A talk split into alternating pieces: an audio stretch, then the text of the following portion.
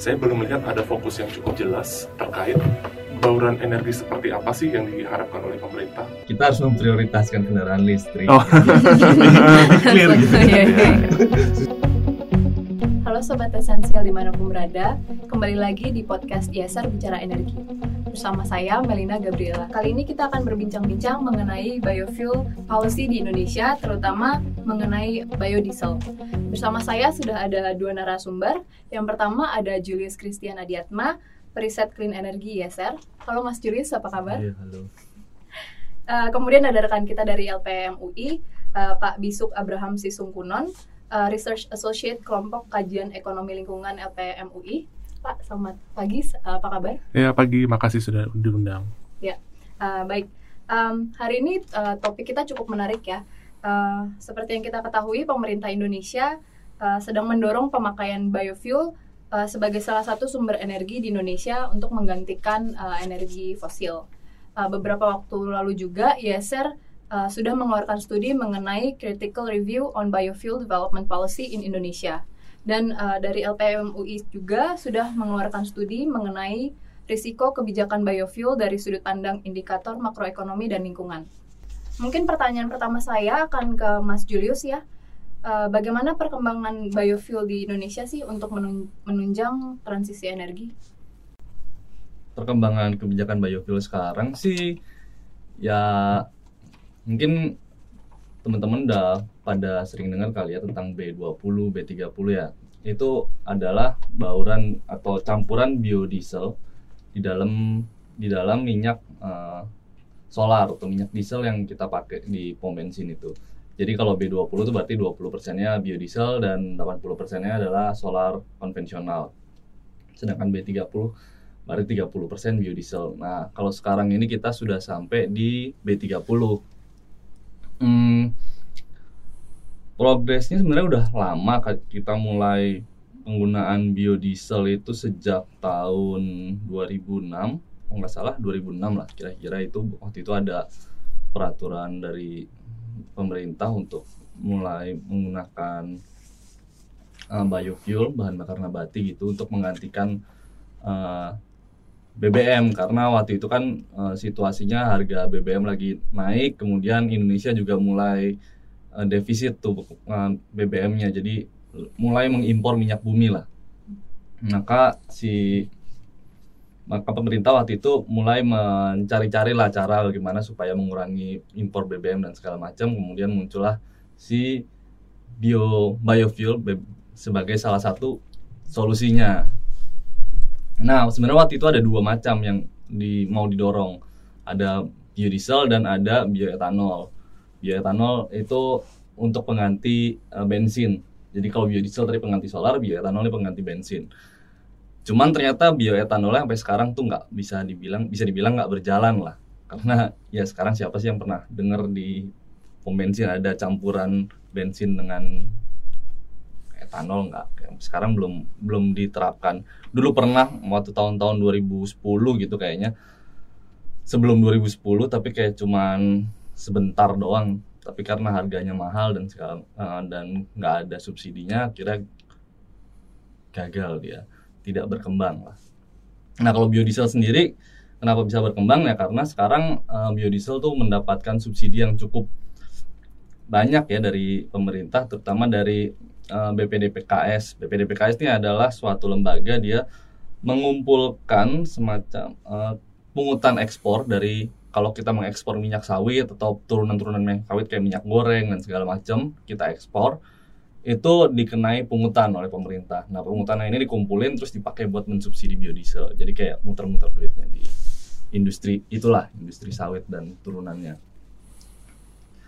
Nah, itu yang membuat kemudian sekarang harga biodiesel ini bisa ber bisa uh, kompetitif lah dengan uh, dengan BBM konvensional karena ya dia mendapatkan subsidi itu dan mungkin yang perlu juga penting diketahui ini biodiesel nih sekarang di Indonesia 100% ya bisa dibilang 100% lah ya mungkin ada sebagian kecil tapi sangat kecil gitu sehingga tidak bisa dibilang ada uh, itu dari minyak sawit dari minyak sawit makanya tadi makanya bisa muncul kebijakan untuk mensubsidi dari hasil pungutan ekspor sawit itu ya karena sebenarnya dia 100% semuanya itu diperoleh dari minyak sawit. Nah, terus kemudian ini kepanjangan nggak saya ngomong? Kalau kepanjangan udah udah dulu lah. Oke, okay. baik baik. Um, mungkin tadi um, masih dalam topik kebijakan kali ya. Um, apa aja sih uh, kebijakan yang sekarang itu menjadi perhatian pemerintah dan kemudian juga gimana ke kebijakan tersebut bisa untuk menjawab tantangan dari transisi energi? Mungkin saya akan tanya ke Pak Bisok. Ya, uh, terima kasih. Jadi uh, sebenarnya saya menyambung dengan tadi uh, Mas Julius juga sampaikan bahwa sebetulnya salah satu elemen yang paling penting ketika mendorong dari biodiesel ini adalah harga. Karena memang makanya kita bisa melihat bahwa ada HIP biodiesel dan juga HIP dari minyak solar itu sendiri. Nah, uh, sebetulnya ada satu dugaan ya, karena sebetulnya artinya kalau tadi kalau saya meminjam kata subsidi biodiesel, well itu salah, satu istilah yang cukup keras sebetulnya subsidi biodiesel. um, meskipun beberapa literatur lebih senang menyebutnya sebagai dukungan pemerintah terhadap industri biodiesel. Well, yeah. kita mau pakai dialektika yang mana terserah. Tapi um, bentuk dukungan ini terjadi karena memang uh, pengembangan dari industri biodiesel ini sangat tergantung dari selisih harga dari biodiesel sendiri B100 dengan uh, si solarnya itu sendiri. Nah, e, memang di tahun di di menjelang sampai 2015 itu harga minyak masih agak tinggi, sempat dikerjain oleh AS oleh shale gasnya. Hmm. Akhirnya e, negara OPEC genjot semua produksi, harga minyaknya jeblos waktu itu sehingga saya rasa di tahun 2012 muncullah diskusi bahwa oh oke okay, ini kita butuh bantuan oleh karena itu kan akhirnya dibentuklah si BPDPKS dan memang uh, pada akhirnya kebijakan pengembangan biodiesel di Indonesia sendiri sangat-sangat-sangat tergantung dari seberapa besar pungutan ekspor yang dikenakan oleh pemerintah yang nanti dipungut oleh BPD PKS yang mana sebetulnya peruntukannya sebagian besar memang untuk menutupi harga dari si biodiesel ini sendiri. Um, kemudian dari perkembangannya ini dan uh, kalau dari fokus sih sebetulnya PE sendiri sudah direvisi beberapa kali uh, terakhir di bahkan 2020 direvisi dua kali tengah tahun seingat saya di bulan Juni atau Mei ya. Saya agak lupa permen KU-nya ada. Hmm. terakhir di bulan Desember. Aduh saya saya agak susah mengingat angka tapi mungkin teman-teman yang menyimak bisa melihat uh, ada di permen uh, Ibu Sri Mulyani baru terbitkan lagi itu tarif PE yang baru. Uh, kenaikannya ada di bulan Desember itu. Sehingga memang uh, diharapkan uh, karena sebenarnya pemerintah sudah berkomitmen juga di di di, di Renstra kalau tadi saya juga menyambung ke penjelasannya Mas Julius tentang kenapa kita juga memilih sawit dan memang di Renstra Kemen EBTKE e di Kementerian SDM sendiri di situ tertulis secara eksplisit bahwa bahan baku biodieselnya itu adalah berbasis kelapa sawit. Hmm. Artinya memang dalam jangka menengah pemerintah juga masih melihat bahwa oh oke okay, bahan baku biodiesel kita pasti harus berbasiskan kelapa sawit hmm. for some reasons. Kemudian um, nah makanya itu dan bahkan di situ bahkan secara eksplisit juga dikatakan mau B40 dan B50 secara gradual sampai dengan 2025. Eh sorry 2024. Hmm. Jadi memang uh, kalau kita ditanyakan bagaimana instrumen memang di sini jadi satu yang paling penting adalah PE dan BK di sorry kok BK di pungutan ekspornya itu. Jadi pada akhirnya seberapa besar pungutan ekspor ini bisa dimanfaatkan oleh BPD PKS yang BPD PKS kan hanya menampung dan menyalurkan kan sebetulnya. Seperti itu. Dan memang kalau ada diskusi tambahannya kan sebetulnya kita selalu berdebat lah tentang bagaimana BPD PKS itu berkontribusi juga terhadap uh, peremajaan sawit rakyat dan juga pengembangan kapasitas para petani seperti itu yang juga merupakan salah satu tupoksinya BPD PKS sih sebetulnya di dalam situs mereka. Jadi seperti itu sih Mbak saya melihat. Oke, okay. um, baik. Uh, menarik sekali sebenarnya kalau misalnya perkembangan biofuel uh, di Indonesia mm -hmm. itu memang uh, sudah cukup apa ya dipertimbangkan oleh pemerintah, mm -hmm. tapi memang sayangnya hanya berfokus untuk sementara ini berfokusnya ke kelapa sawit. Mm-hmm. Um, mungkin ini pertanyaan berikutnya um, bisa dijawab oleh kedua narasumber um, mengenai bagaimana pemerintah itu bisa mempertimbangkan perumusan kebijakan untuk mendukung proses transisi energi, uh, terutama mengenai kerangka kebijakan yang ada saat ini. Bagaimana uh, kebijakan itu bisa disempurnakan uh, supaya bisa menyelesaikan isu-isu biofuel mungkin yang tadi sudah disampaikan uh, oleh kedua narasumber dan mungkin juga bisa membahas kalian uh, potensi-potensi dari um, sumber biofuel yang lain yang tidak hanya kelapa sawit saja. Itu mungkin Mas Julius bisa memulai. Uh, kalau untuk kebijakan supaya lebih baik ya sebenarnya mungkin kan tadi kita bahas tentang subsidi ya itu memang ya memang butuh sih maksudnya karena secara harga itu uh, produksi uh, biodiesel ini biodiesel atau ya bahan bakar nabati secara umum lah ya mau itu bioetanol, biodiesel ataupun nanti yang pemerintah bilang ada green diesel, green diesel ini mirip dengan biodiesel tapi proses yang di proses pembuatannya berbeda sehingga dia ntar punya karakteristik yang lebih mirip dengan solar asli gitu. Jadi bisa dipakai langsung 100% gitu. Kalau biodiesel kan sekarang mesti dicampur ya jadi B20 tadi atau B30 sekarang. Nah, sampai green diesel itu juga atau nanti juga ada green gasoline dan segala macam bahan bakar nabati yang lain itu semua biaya produksinya itu masih lebih mahal dibandingkan minyak bumi lah ya maksudnya dengan dibandingkan dengan BBM biasa gitu. Jadi ya namanya subsidi itu memang uh, tidak bisa terhindarkan. Cuman yang menurut saya penting untuk kita uh, kritisi lebih jauh itu seberapa besar sih sebenarnya manfaat dari program biodiesel ini karena sejauh ini kan kita nggak pernah benar-benar tahu program biodiesel ini bermanfaatnya sejauh apa ya pemerintah bilang lah bahwa ya ini mengurangi emisi sekian. Tapi kalau kita telisik lagi banyak studi-studi yang bilang juga bahwa di Indonesia ya perkebunan kelapa sawit yang tadi dibilang sebagai satu-satunya eh, bahan baku biodiesel sekarang tuh masih banyak, sebagian diperoleh dari deforestasi misalnya. Dan itu membuat emisi yang lebih tinggi. Itu salah satunya ya. Oke kalau ada yang bilang enggak kok banyak sejak tahun sekian menurun deforestasi order dari kelapa sawit. Ya iya menurun tapi kan masih ada gitu kan. Jadi nah itu hal-hal kayak gitu kan kita nggak nggak pernah telusuri dengan benar gitu pemerintah bilang memang sulit untuk memperoleh data dan segala macamnya tapi ya ya rasa itu penting untuk bisa menjustifikasi bahwa subsidi yang diberikan ini memang bermanfaat gitu. Atau misalnya ada juga uh, salah satu argumennya adalah mengurangi uh, apa defisit neraca perdagangan. Mungkin nanti Mas Yusuf bisa mm, lebih lanjut tentang itu. Mengurangi defisit neraca perdagangan. Tapi ketika misalnya harga minyak sawit sekarang lagi tinggi banget nih sedangkan kemarin harga minyak solar kan harga minyak bumi nggak terlalu tinggi ya.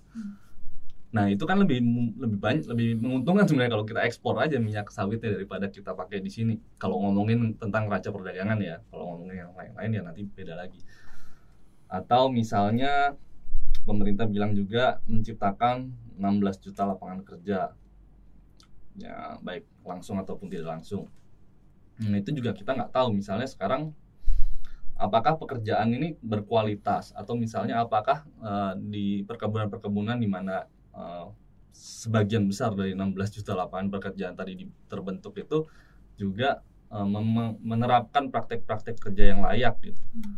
Nah itu nggak pernah disampaikan dan nggak pernah ditelusuri dengan terbuka gitu.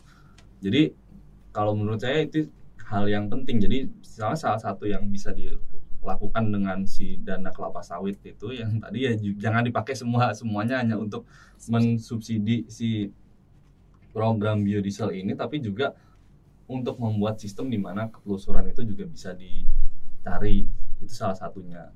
Hmm. Mungkin masih Yusuf dulu ntar saya kepanjangan lagi. Ngomong um, tergantung moderator. oh iya.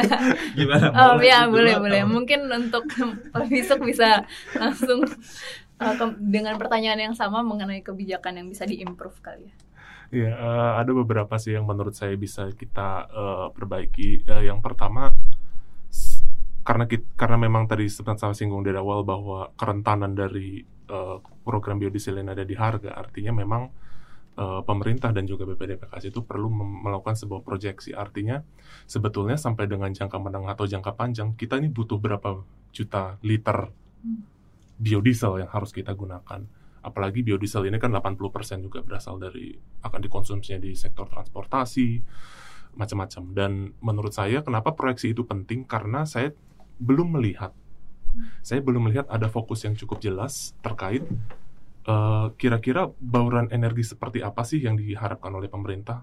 Tadi saya sempat singgung ya bahwa kan sebagian besar dari biodiesel ini akan dikonsumsi di sektor transportasi. Kira-kira sebetulnya sumber energi apa sih sebetulnya yang mau dikedepankan pemerintah akan menjadi fokus? Kita bicara EV, uh, eh, mobil listrik, mohon maaf. Mobil listrik ini kan substitusi langsung daripada biodiesel. Hmm kita tidak mungkin mengembangkan EV dan di saat yang sama kita mengembangkan biodiesel. Artinya kita butuh harmonisasi. Berapa proyeksi yang kita harapkan akan memunculkan EV, katakanlah berapa kita memunculkan biodiesel. Sih, kenapa saya saya mengatakan seperti itu ada harmonisasi? Karena pemerintah juga sudah mengeluarkan uang yang sangat banyak untuk investasi di biodiesel ini. Kita nggak mau juga bahwa oh oke okay, semua dalam dukungan pemerintah, saya katakan dukungan pemerintah dukungan pemerintah ke industri biodiesel yang sudah dikeluarkan di tahun 2015 ini gone. Kan nggak mungkin dong kita mau seperti itu hanya gara-gara misalkan ada EV bahkan kalau kita mau jujur juga green fuel baik itu green diesel maupun biodiesel yang menurut data yang kurang resmi saya cuma dapat selebaran aja lah. Itu membutuhkan subsidi yang cukup tinggi juga gitu. Artinya um, sebetulnya kita perlu ada proyeksi bahwa sebetulnya berapa sih target biodiesel yang ingin direalisasi yang diharapkan pemerintah itu terrealisasi di Indonesia given dengan disrupsi semua bauran energi yang ada. Seperti itu itu yang pertama. Sehingga nantinya ini akan ada berkontribusi juga nanti ke uh, masalah alih fungsi lahan yang tadi juga sempat uh, Mas Julius singgung. Karena um, ketika harga tinggi ya ada beberapa ada beberapa adalah literatur yang menunjukkan bahwa ketika harga tinggi itu akan menjadi insentif bagi masyarakat yang tinggal katakanlah di sekitar kawasan perkebunan yang dekat dengan kawasan hutan untuk melakukan alih fungsinya seperti itu. Nah, um, kemudian yang kedua uh, selain pemetaan yang kedua masalah tadi yang antara ketelusuran. Kita kalau melihat dinamika apalagi EU dengan aduh kok saya lupa namanya ya. Uh, mereka punya rencana apa uh, energi sampai yang 2030 saya agak lupa nama dokumen aslinya. Mereka sudah memban, mereka bilang bahwa bio semua bahan bakar nabati yang berbasiskan tanaman, salah satunya di situ adalah sawit, kita mau kurangin bahwa mau kita nolkan per 2024. Artinya uh, industri biodiesel yang sudah dipelihara oleh saya katakan dipelihara ya yang sudah dipelihara oleh negara ini kita punya kerentanan adanya uh, apa namanya ada penurunan permintaan dari Uni Eropa hmm. meskipun memang uh, banyak ditengarai juga bahwa sebenarnya permintaan biodiesel dari Uni Eropa nggak terlalu ya signifikan tapi nggak yang 100% bisa menjatuhkan permintaan uh, ekspor kita seperti terhadap biodiesel. Nah, kita perlu melihat ini sebagai satu risiko bagi pengembangan industri biodiesel ke depan. Pemerintah perlu memper, mempertimbangkan juga apakah nanti ketika ini udah mature, hmm. udah jalan, terus sudah kita sudah dukung segala macam produksinya sudah banyak. Ini nanti kalau ada surplus, siapa yang mau menggunakan? Hmm. Nanti saat yang sama ngembangin EV pula. Di saat yang sama juga mengembangkan green fuel dan bahkan bioafter segala macam lah. Artinya memang uh, menurut saya sih satu hal yang perlu diperbaiki adalah proyeksi permintaan dan penerapan PE itu harus harmonis. Hmm. Jangan sampai penerapan PE itu tidak mempertimbangkan kebutuhan dana, or vice versa, kebutuhan dana itu tidak mampu difasilitasi oleh PE. Seperti itu. Karena ini sudah dari 2015 hmm. dukungan pemerintah dan kita juga berharap bahwa ya harapan kita kan kita tidak mau ya bahwa industri yang sudah didukung oleh negara ini at some point hilang begitu saja seperti itu. Dan hmm. satu lagi mungkin untuk masalah ketelusuran, ya saya rasa kita sudah tahu ya bahwa kita sudah punya sertifikasi ISPO. Um, saya sempat ngebantuin uh, salah satu uh, eh, NGO waktu itu kita menganalisis kira-kira sebetulnya seberapa jauh sih intinya seberapa bagus sih kualitas si ISPO ini dalam menjamin aspek-aspek tulisan waktu sih kita membandingkannya dengan uh, kita membandingkannya dengan RSPO terus dengan RTRS kita mencoba melihat sebetulnya seberapa sustainable mungkin bisa kita katakan seberapa mengikat sih uh, aturan-aturan dalam ISPO itu sebenarnya bagus loh. artinya di situ sudah masuk aspek uh, perlindungan lingkungan di situ ada manajemen kalau misalnya menanam di lahan gambut itu uh, gimana tata caranya segala macam bahkan sampai menyentuh aspek ketenaga kerjaan sosial gender itu sebenarnya secara konsep ISPO ini bagus. Namun kan kita mau orang itu percaya. Artinya di sini dengan pemerintah juga memperkuat transparansi ISPO sebetulnya kita kan nggak pernah tahu hmm. sebetulnya kok komite ISPO ini punya nggak uh, apa namanya publikasi yang mengatakan oh sekian persen nih perusahaan penyedia biodiesel, ini saya langsung sebut aja, Karena kan biodiesel kan dijatahin negara setiap tahun toh, nggak semua uh, perusahaan bisa dapat. Sekian persen ini lahannya dia sudah tersertifikasi ISPO katakanlah. Apakah kita punya platform yang bisa kita mengevaluasi secara bersama seperti itu? Jadi meski ya jadi kita nggak mau lah. Kita selalu berdebat oh ya berkelanjutan oh, well konsep ISPO bagus. Bahkan ada audit bahkan ada sanksi di dalam permentannya. Dalam permentan yang baru itu sudah sampai menyentuh situ. Tapi yang kita nggak tahu apakah ini benar dijalanin nggak sih? You punya auditor ini siapa misalkan? Hmm. katakanlah komite ISPO bikin sebuah situs nih produsen kelapa sawit. Terus ini yang mendapatkan jatah alokasi biodiesel. Nah, sekian persen lahannya sudah tersertifikasi ISPO, auditornya sekian. Sebatas fact sheet, one pager, Hmm. gitu loh. Dan itulah yang menurut saya perlu diperbaiki karena ketika kita memperbaiki ISPO tidak hanya memperbaiki keberlanjutan dari produksi biodiesel maupun produksi kelapa sawit yang lain, tapi ini juga bisa menjadi strategi diplomasi kita bahwa kita menunjukkan bahwa oh yes, pemerintah Indonesia itu mau loh berkomitmen untuk dalam tanda kutip menjamin supaya produksi yang ada ini juga memperhatikan aspek lingkungan dan sosial. Seperti itu. Oke, baik. Saya Cukup. mau Oh ya, nambahin dikit silakan, nih silakan. tentang Ya, silakan. silakan. yang tentang ISPO yang sebelumnya tentang Oh, iya, si kendaraan listrik tadi. Ya, Oke. ya. Nah, tadi Mas Bisu kan bilang kita eh, perlu nih di apa dibuat rencana yang Betul. jelas berapa banyak biodiesel, berapa banyak apa kendaraan listrik gitu ya. Nah itu kayaknya sebenarnya udah mau udah diusahakan nih sama pemerintah. Yang saya tahu ya dari kemarin ada ada apa namanya eh Grand Energy, Grand Strategy Energi Hmm. Nasional itu yang masih draft sih sebenarnya Hmm. tapi udah direncanakan dan di situ mereka mencoba membuat kayak gimana plotnya supaya Indonesia tidak mengimpor BBM lagi lah. Hmm. Nah di situ ada bagiannya bahwa untuk kendaraan listrik dan untuk biodiesel dan untuk bahan bakar nabati yang lain juga ada. Cuman ya di situ ada kalau menurut saya ya ada yang perlu kita eh, lihat lebih jauh bahwa eh, apakah memang itu harus direncanakan seperti itu atau eh, kalau saya sih lihatnya Hmm. ya karena kendaraan listrik ini punya keunggulan sebenarnya keunggulan yang eh, lebih dibandingkan biodiesel dalam hal Hmm. atau BBN lah ya dalam hal dia dengan signifikan dia mengurangi polusi eh, secara lokal polusi udara lokalnya. Jadi misalnya di tempat pemakaian kendaraannya.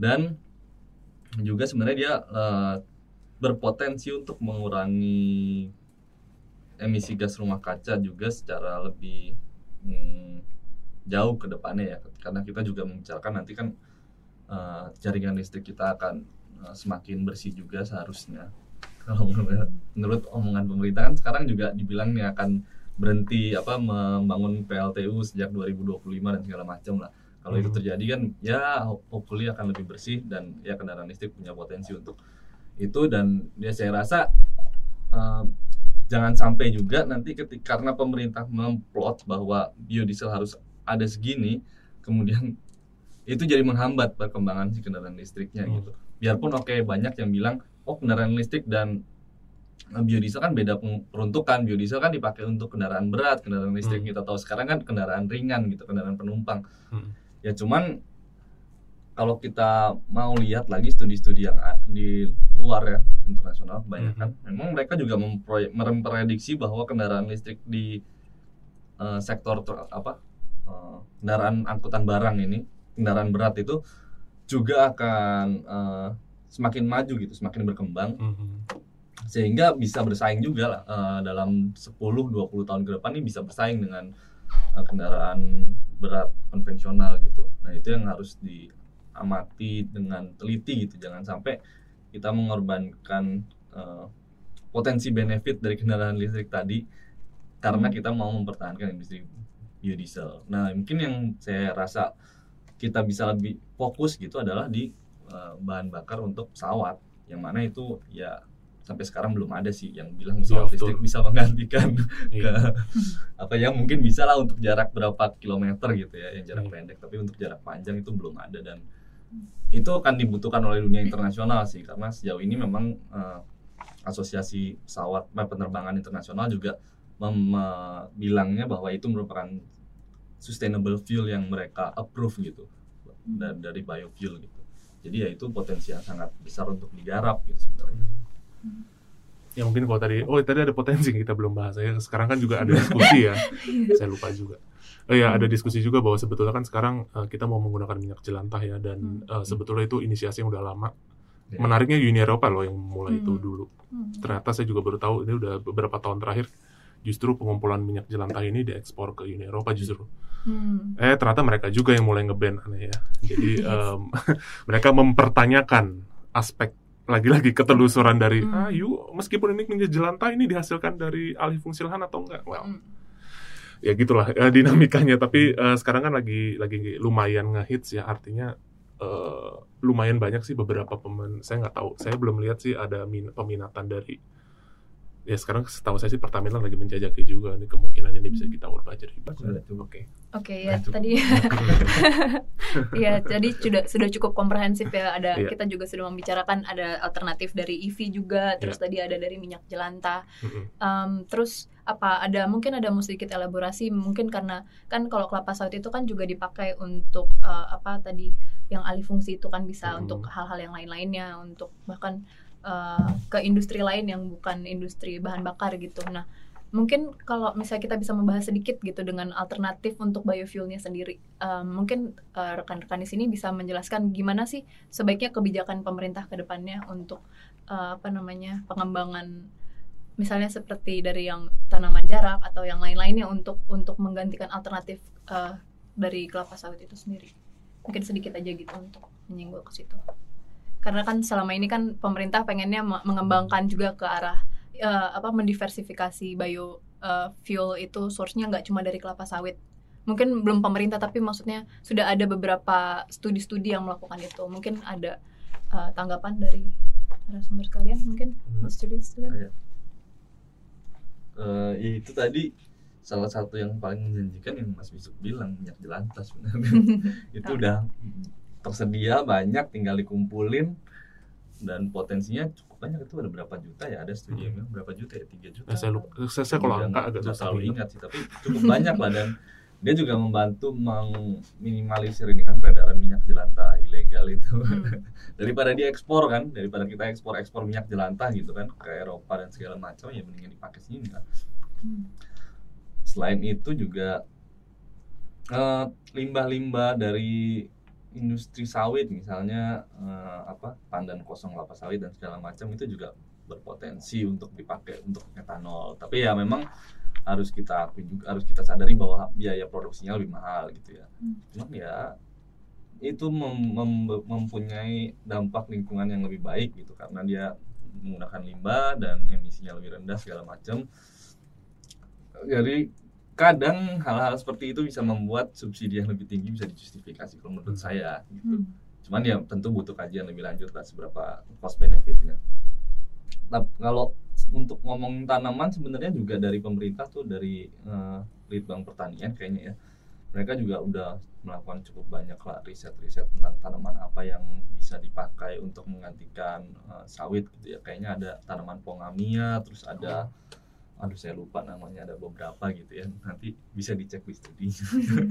Tapi ya macam-macam tanaman itu kan kebanyakan belum diindustrialisasi seperti sawit ya. Nah itu kendala terberatnya di situ mungkin bagaimana membuat tanaman yang ditanamnya ya sepetak-sepetak mungkin gitu ya. Enggak belum jadi industri besar kayak industri sawit gitu. Hmm. gimana membuat itu bisa menjadi besar? Karena ya akan pasti kan eh, ketika kita ngomong industri biodiesel kan mereka butuh supply yang tetap yang konstan gitu kan yang terus jumlahnya bisa diperkirakan segala macam nggak bisa mengandalkan tanaman yang letaknya juga di mana-mana jauh-jauh gitu kan ya harus semuanya sebisa mungkin dekat gitu kan supaya menghemat biaya dan segala macam nah itu kendala yang harus diselesaikan mungkin. Cuman eh, penting untuk mendiversifikasi ini Eh, dan bukan karena alasan lingkungan doang tapi juga secara ekonomi eh, ada yang studi yang bilang juga bahwa mendiversifikasi eh, sumber bahan baku itu bisa menekan eh, fluktuasi harga gitu ya. Ya kalau misalnya kayak sekarang fluktuasi harga, harga sawit lagi naik memang pasti minyak nabati lain-lainnya juga akan naik gitu. Tapi ketika kita bicara nih minyak nabati yang belum terlalu komersial gini kan mungkin harganya nggak segitunya mengikuti Hmm. harga global ya.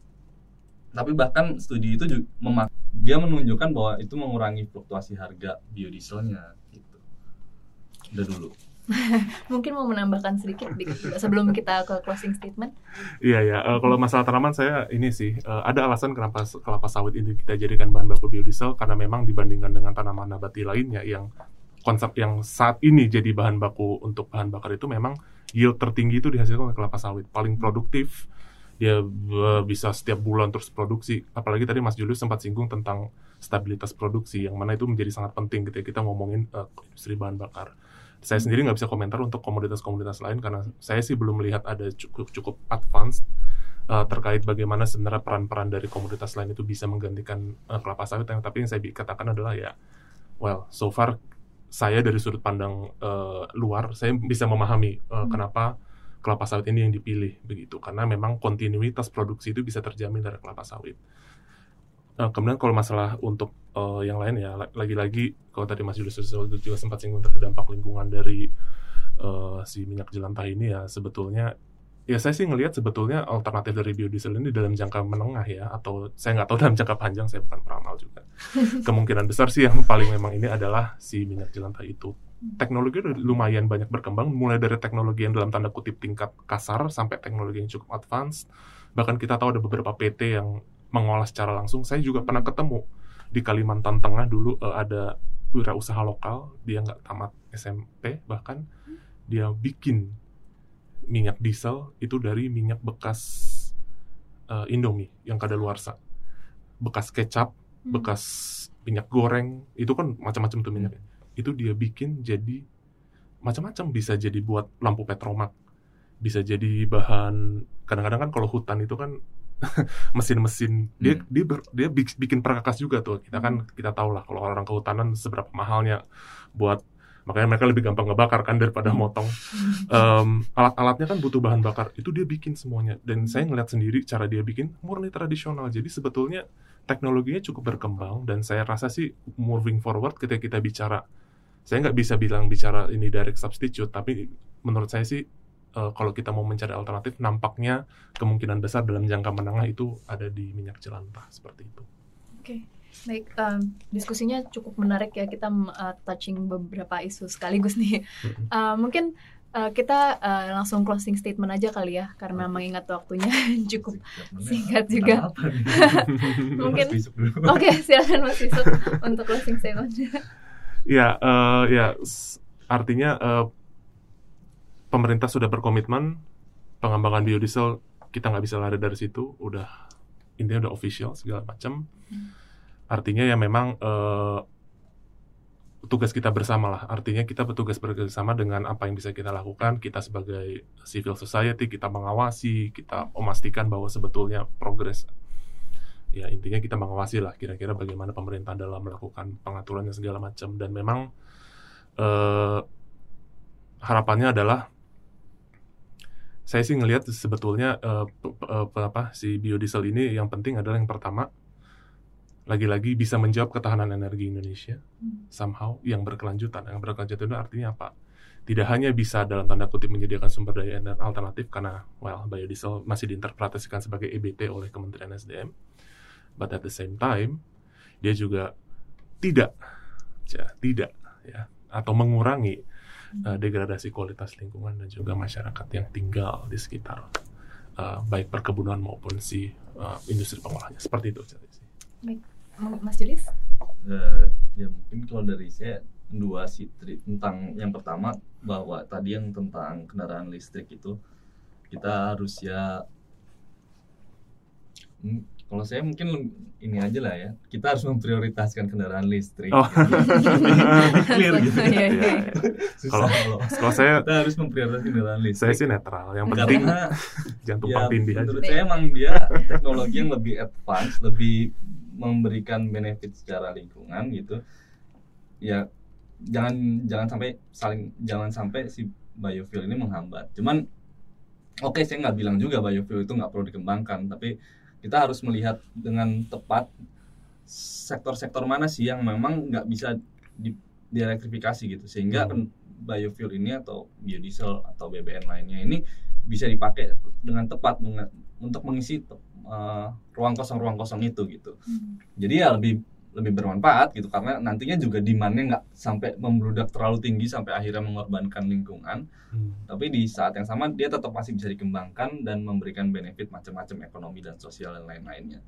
Dan yang kedua ya itu tadi benefit ekonomi sosial dan lingkungannya juga harus diperjelas. Jangan sampai su- sulit ditelusuri dan masyarakat Hmm. nggak pernah tahu. Kemudian pemerintah juga selalu menyampaikan yang baik-baik gitu ya. Nah, ya lapangan kerja kita dibuat sekian dan segala macam tapi di belakangnya ada yang kurang baiknya itu tidak dibicarakan dengan lebih terbuka gitu ya kalau semuanya lebih terbuka akan lebih enak gitu sih itu aja mungkin Oke, baik. eh, terima kasih. Mungkin eh, kalau saya bisa sedikit menyimpulkan dari closing statement itu bahwa eh, pemerintah sudah berkomitmen. Ya, jadi yang perlu dilakukan adalah dengan menentukan kebijakan kita tuh mau ke arah mana, tapi juga kita perlu me- mengawasi eh, bagaimana nanti dampak ekonomi sosial dari kebijakan-kebijakan pemerintah untuk eh, transisi energi menuju yang lebih berkelanjutan mungkin seperti itu ya. Oke, baik. Eh, demikian diskusi kita pada hari ini mengenai biofuel. Tetap ikuti sosial media ISR lainnya untuk uh, isu-isu energi dan lingkungan yang selanjutnya. Dah.